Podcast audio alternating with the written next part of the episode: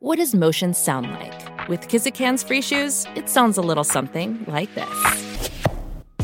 Experience the magic of motion. Get a free pair of socks with your first order at kizik.com/socks. Welcome to the serialized audiobook Nocturnal by number 1 New York Times best-selling author Scott Sigler, performed by Phil Gigante. This novel contains adult situations, violence, and is meant for mature audiences. Nocturnal is available in print, ebook, and unabridged ad-free audiobook. For links to purchase any version, visit scottsigler.com slash nocturnal. Chapter 61 Susie Panos Pookie stood inside the apartment, looking down on Susie's body. She was on her back, eyes wide open, an expression of shock etched onto her still face. Something had punched a half inch circle through her chest and into her heart. Her pajama top had been driven into the hole as well. The blood soaked fabric lined the newly exposed flesh and bone. Outside, patrol cars blocked the street. An ambulance had already arrived, but the paramedics had made quick work of declaring all three bodies dead on the scene, and all three as homicides. Crime scene investigators were on the way, as was someone from the ME's office. Such insanity. The things Pookie had seen the jumper, the guy with the mask, Isaac's head turned the wrong way. Hard to process it all. Alex Panos was poison. Whoever wanted that kid had followed him here, and now his mother was dead because of it. Pookie looked up as Bryan walked through the apartment's shattered front door. Bryan paused to look at the exposed white wood where the hinges had once connected, then down at the cracked door lying on the living room carpet. He seemed to mentally catalog these things, then walked over to join Pookie at Susie's body. I called in a bolo on the perp, Bryan said. Really? Pookie said. And how did you describe it? A guy in a green cloak, maybe six feet tall, carrying a bow. That about right? Pookie nodded. He kept staring at Susie's corpse. Maybe she wasn't the best mother, but she'd tried. She didn't deserve this. Sammy and Jimmy are here, Bryan said. Jimmy is down with the bearded guy. Sammy's on his way up here. Bryan knelt next to the body. She looks really pale, he said. Maybe like she's lost a ton of blood. Bryan was right. Pookie had seen the corpses of people who had bled to death. They looked a lot like Susie. Bryan pointed to the hole in her chest. Who did that to her? A guy wearing a blanket and a mask came out the window and chased Isaac up the fire escape. Maybe the guy had just finished doing this to Susie. Bryan nodded. This the same guy that twisted Isaac's head the wrong way? Could be, Pookie said. Either him or the bowman. You'd have to be strong to break someone's neck like that. This guy with a mask. You sure it was a mask? Not now, Bryan, Pookie said. I can only handle so much of this shit at one time, you know? Bryan held up his hands, palms out. Easy, Pooks, easy. Just tell me what the mask looked like. It looked so disturbing my balls hid inside my chest, was what Pookie wanted to say, but he didn't. Ever see the pictures of those plague masks doctors wore in the Dark Ages? I think so, Bryan said. Long, pointy nose that points down. Kind of like a beak. Yeah, Pookie said. Kind of like a beak. Bryan pointed to the hole in Susan's chest. Something stabbed her there. You think this mask could have been strong enough to do that? Pookie knew what Bryan was getting at. How likely was it that a hooked beak mask could punch through a chest? About as likely that the fake teeth of a werewolf mask were strong enough to rip off an arm. Pooks, Bryan said. I know I'm the last person in the world who should ask a question like this, but are you sure you saw that bowman jump across the street? The world record long jump is something like 30 feet. The space between the two buildings is at least twice that. I know what I saw, Pookie said. Believe me, I wish I hadn't seen it at all. I don't know a damn thing about archery, but that guy hit the perp from across the street, 10 stories up in a rainstorm at night. And he put the shot right over your shoulder. Bryan nodded. Unless he was aiming at me and missed.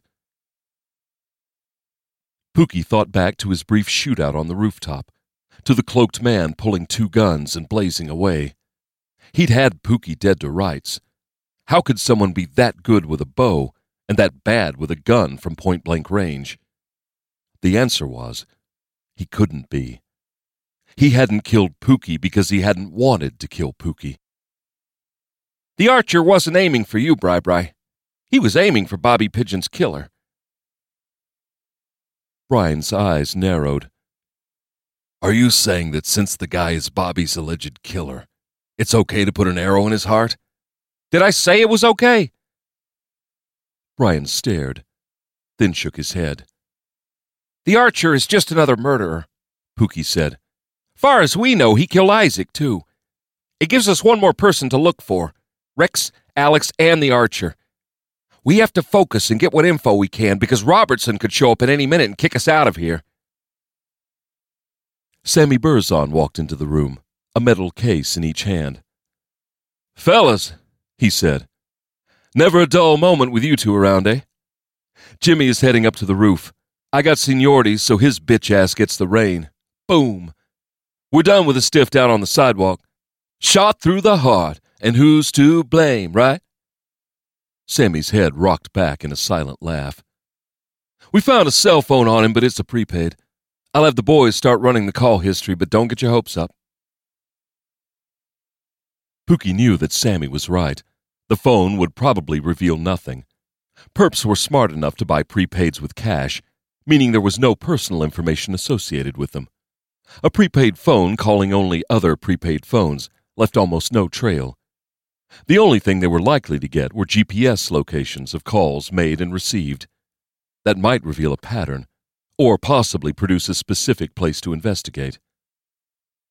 Get us call locations as soon as you can, Pookie said. What else you get off him? Nothing yet, Sammy said. We're done with him. Hudson the Hotness has him now. Bryan's head snapped up. Robin's down there? Sammy nodded. That's a fact, Jack. Bryan started walking out. Pookie followed him. By the way, Sammy said just before they exited the broken door, whichever of you two comedians called in a bolo on a guy in a fucking cloak should watch out. Robertson just canceled it. He said someone was in deep shit for playing games at a murder scene. Bryan snarled, then turned and walked out. The assistant chief of police had just canceled a bolo on a murderer. Pookie wanted to be shocked and outraged, but he wasn't that surprised. He was just too damn tired to get fired up about it. Pookie took one last look at Susie Panos. She tried to save her son, and in doing so proved an old adage no good deed goes unpunished. Chapter 62 Post Killing Scene Robin Hudson knelt next to the body. To her right, streetlights danced off rainwater that flowed fast down the gutter. The water spilled into a thick iron grate half clogged with leaves and bits of trash. Bubble lights flashed from stationary cop cars, casting red and blue glows against the buildings and the wet black pavement. Sammy and Jimmy had set up portable lights to illuminate the body. They had put up a little tent over it as well, just four poles with no sides and a peaked roof, the kind of thing you might see at a street fair. A light breeze snapped at the tent top. The rain had soaked the victim long before they'd put up the tent. Beads of water stood out on his thick beard. His blue jeans looked nearly black from the wetness. An arrow shaft stuck up out of his sternum. Water had diluted the red stains surrounding the shaft, turning the blood soaked white fabric a diluted pink. Robin was about to start her examination when she saw Bryan and Pookie approaching. The pair had been first on the scene. Again. It was getting to be more than coincidence. She needed to find out exactly what was going on. Robin, Pookie said, don't you look official? She started to ask him what he meant. Then she remembered what she was wearing. Oh, the uniform? Pookie nodded. No sloppy windbreaker for you, I see. Just like the Silver Eagle. She smiled and looked back to the body. Yes, she wore the formal ME's jacket, even though the windbreaker was an acceptable option. If Metz felt the uniform was an important part of the job, then so did she. And besides, she liked brass buttons and the gold braid around the cuffs. Bryan knelt down next to the body. Robin couldn't help but look at him, at his green eyes, at the dark red hair that looked rumbled and ratty, the way it had when he'd spent the day in bed with her. Then she remembered that there was a corpse on the ground between them. How blasé had she become? This wasn't the time for a love connection.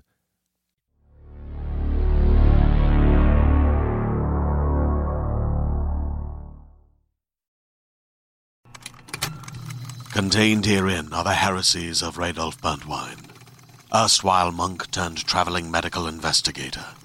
Join me as I uncover the blasphemous truth of a plague ridden world that ours is not a loving God, and we are not its favored children.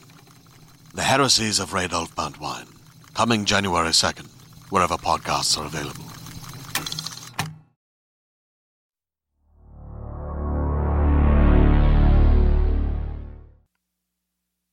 Pookie leaned in. Long beard, wife beater, hatchet. He fixed Verde's description perfectly.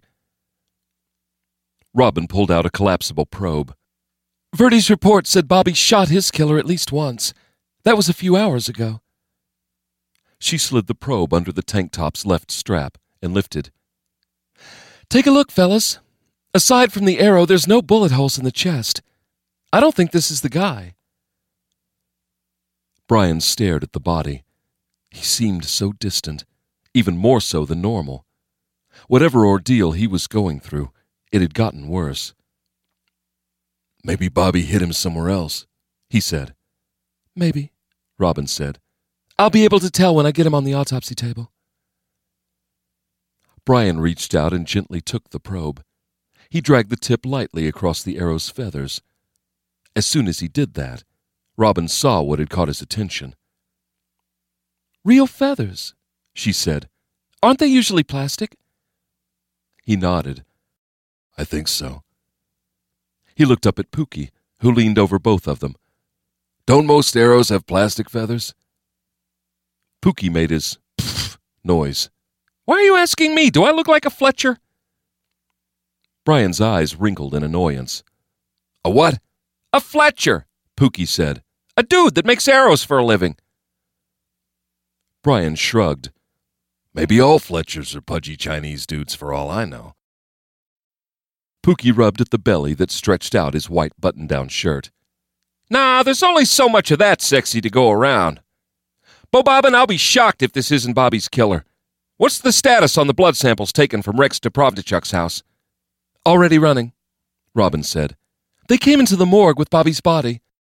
I also started running Rex's sperm sample, so we'll know if the blood is his. It's not, Pookie said. He nodded toward the bearded corpse. It will match this guy, and I bet it will also match the samples you took off of Oscar Woody. You think this man killed Oscar? Probably, Pookie said. He tried to kill Alex Panos, so odds are he whacked Oscar and Jay Parlar as well. It seemed obvious when Pookie laid it out. I'll start this guy's tests right now with a machine we have in the van. You should have all three results in about an hour. Bryan nodded, then slid the probe up the feathers again. Pookie took the probe and did the same thing, as if he just wanted to see for himself. Maybe this arrow is custom built, he said. The way that guy shot, I'm guessing he doesn't buy his archery supplies from a discount bin at Dick's Sporting Goods. If we find out who made this, maybe we can find out who bought it. Robin, how soon can you get it out of his chest? She leaned in, turning her head this way and that to examine the wound. She lightly touched the notch just above the feathers then gave it an experimental push. The shaft itself flexed a little, but the arrowhead didn't move a bit. It's in there good, she said.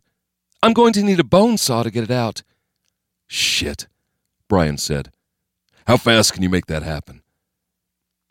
First Zou had rushed things, then Verde, now Bryan and Pookie. It was their investigation, but it was her job to do things correctly, methodically. Guys, Sammy said there's another body upstairs and a third on the roof. We have to get all three in the van and take them back, so I'm going to be here a while. Pookie knelt. Now all three of them were low around the body, as if the corpse were a small campfire on a freezing night. Pookie looked around quickly to make sure no one was near, then spoke quietly. Robs, you're in charge of the department, right? She nodded. We need help, he said. Can you get wife beater here to the morgue right away? Then have another ME come and handle the other bodies? But keep it quiet, Bryan said. Don't tell anyone you're taking this guy back. Just load him up and go. Can you do that for us? She looked at the two men. That kind of action wasn't illegal per se, but it wasn't protocol. If people started questioning her decisions, and those questions got back to the mayor's office, it would damage her shot at permanently taking over Metz's job. But at the same time, Pookie and Bryan had never asked her for anything like that before. They seemed desperate. That's not how we do things, she said. I could make it happen, but before I go off the reservation, you have to tell me what's going on. We can't, Bryan said. Just do this for us. It's important. It's important, and so is your health, Bryan. So is your sanity. You guys want something from me, I want something from you. I need to know more. Bryan's eyes hardened. It's best you don't. Just trust me. She shook her head. You guys are asking me to do something that could jeopardize my career. So cut the let's protect the delicate flower bullshit. Convince me. Bryan stared at her, then looked over at Pookie. Pookie shrugged. Bryan turned back to Robin, looked at her over the body on the ground between them. We think Chief Zou and Rich Verde could be part of a cover up, he said. She's protecting someone involved with the murders of Oscar Woody, Jay Parlar, and maybe even Bobby Pigeon. She could also be involved in a cover up of those Golden Gate slasher murders. Bryan and Pookie both looked intense, focused. They weren't kidding. But the chief of police? Covering up murders? Why would Zou do something like that? We don't know, Pookie said. We only have theories, and don't have time to go into them now. If Zou or Sean Robertson or Rich Verde shows up here, we'll lose the chance to learn more before they shut us out. We need a good look at this arrow. Please, get this guy back to the morgue and start the autopsy immediately. Autopsies weren't usually done at night. Bodies collected in the evening went into the storage area for the MEs to work on the following morning. Another deviation from the norm, another potential question about her reliability as the next chief medical examiner.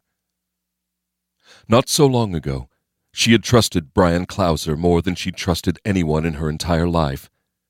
Maybe he wasn't the most emotional creature in the world, but he was a world class cop. He wouldn't ask for this if he didn't believe it was absolutely necessary. She nodded. All right, I'll take the body back, then send someone else to pick up the other two. Meet me at the morgue in an hour. Bryan smiled at her. It was forced, but it was still a smile. He and Pookie walked off, giving Robin room to do her job. Chapter 63 The Hunt Rex stopped walking. He knelt to the sidewalk and leaned against a building wall. He sat very still. Rex waited. A block ahead, a boy in a dark sweatshirt stopped and looked back. His head moved. His eyes searched. But after a few seconds, the boy turned away and kept moving down Laguna Street. Rex waited a few seconds. Then he followed. Even in the rain and the wind, Rex smelled something that made his brain buzz, made his chest all vibraty. He smelled blood. Alex's blood. Marco was probably dead. Rex felt sad about that. Marco had been a nice guy. He had obeyed. Rex had watched the brief fight between Marco and the man in black. Then that arrow hit Marco in the chest.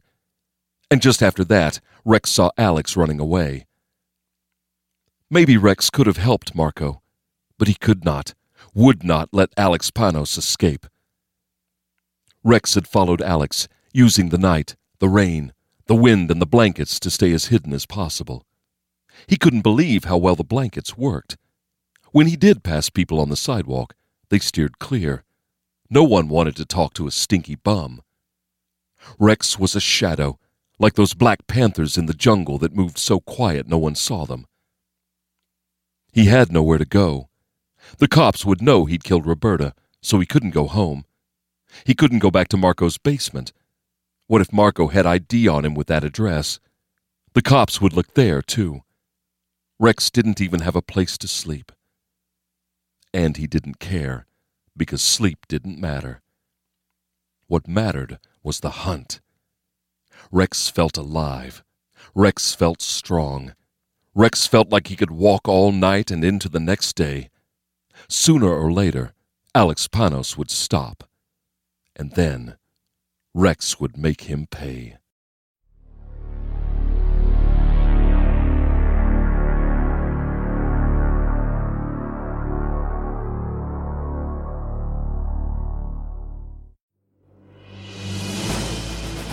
You have been listening to Nocturnal by Scott Sigler, performed by Phil Gigante, produced by Empty Set Entertainment.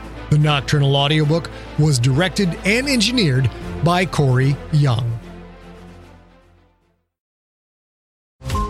Every five minutes, a transplant candidate dies while waiting for a compatible heart, liver, or kidney. Imagine a technology that could provide those life saving transplant organs for a high price, and imagine what a company would do to monopolize that technology. On a remote island in Lake Superior, a team of geneticists unlocks this holy grail of medicine by reverse engineering the genomes of all mammals, creating an animal with organs perfectly suitable for human transplantation. They envisioned a docile herd animal, but one team member had another, darker vision. This ancestor is anything but docile. The team's work spawns something big, something evil, something very, very hungry. Ancestor is a complete serialized fiction podcast by number one New York Times bestselling novelist Scott Sigler, with all episodes available. Binge the entire story now on Apple Podcasts, Spotify, or wherever you listen to podcasts.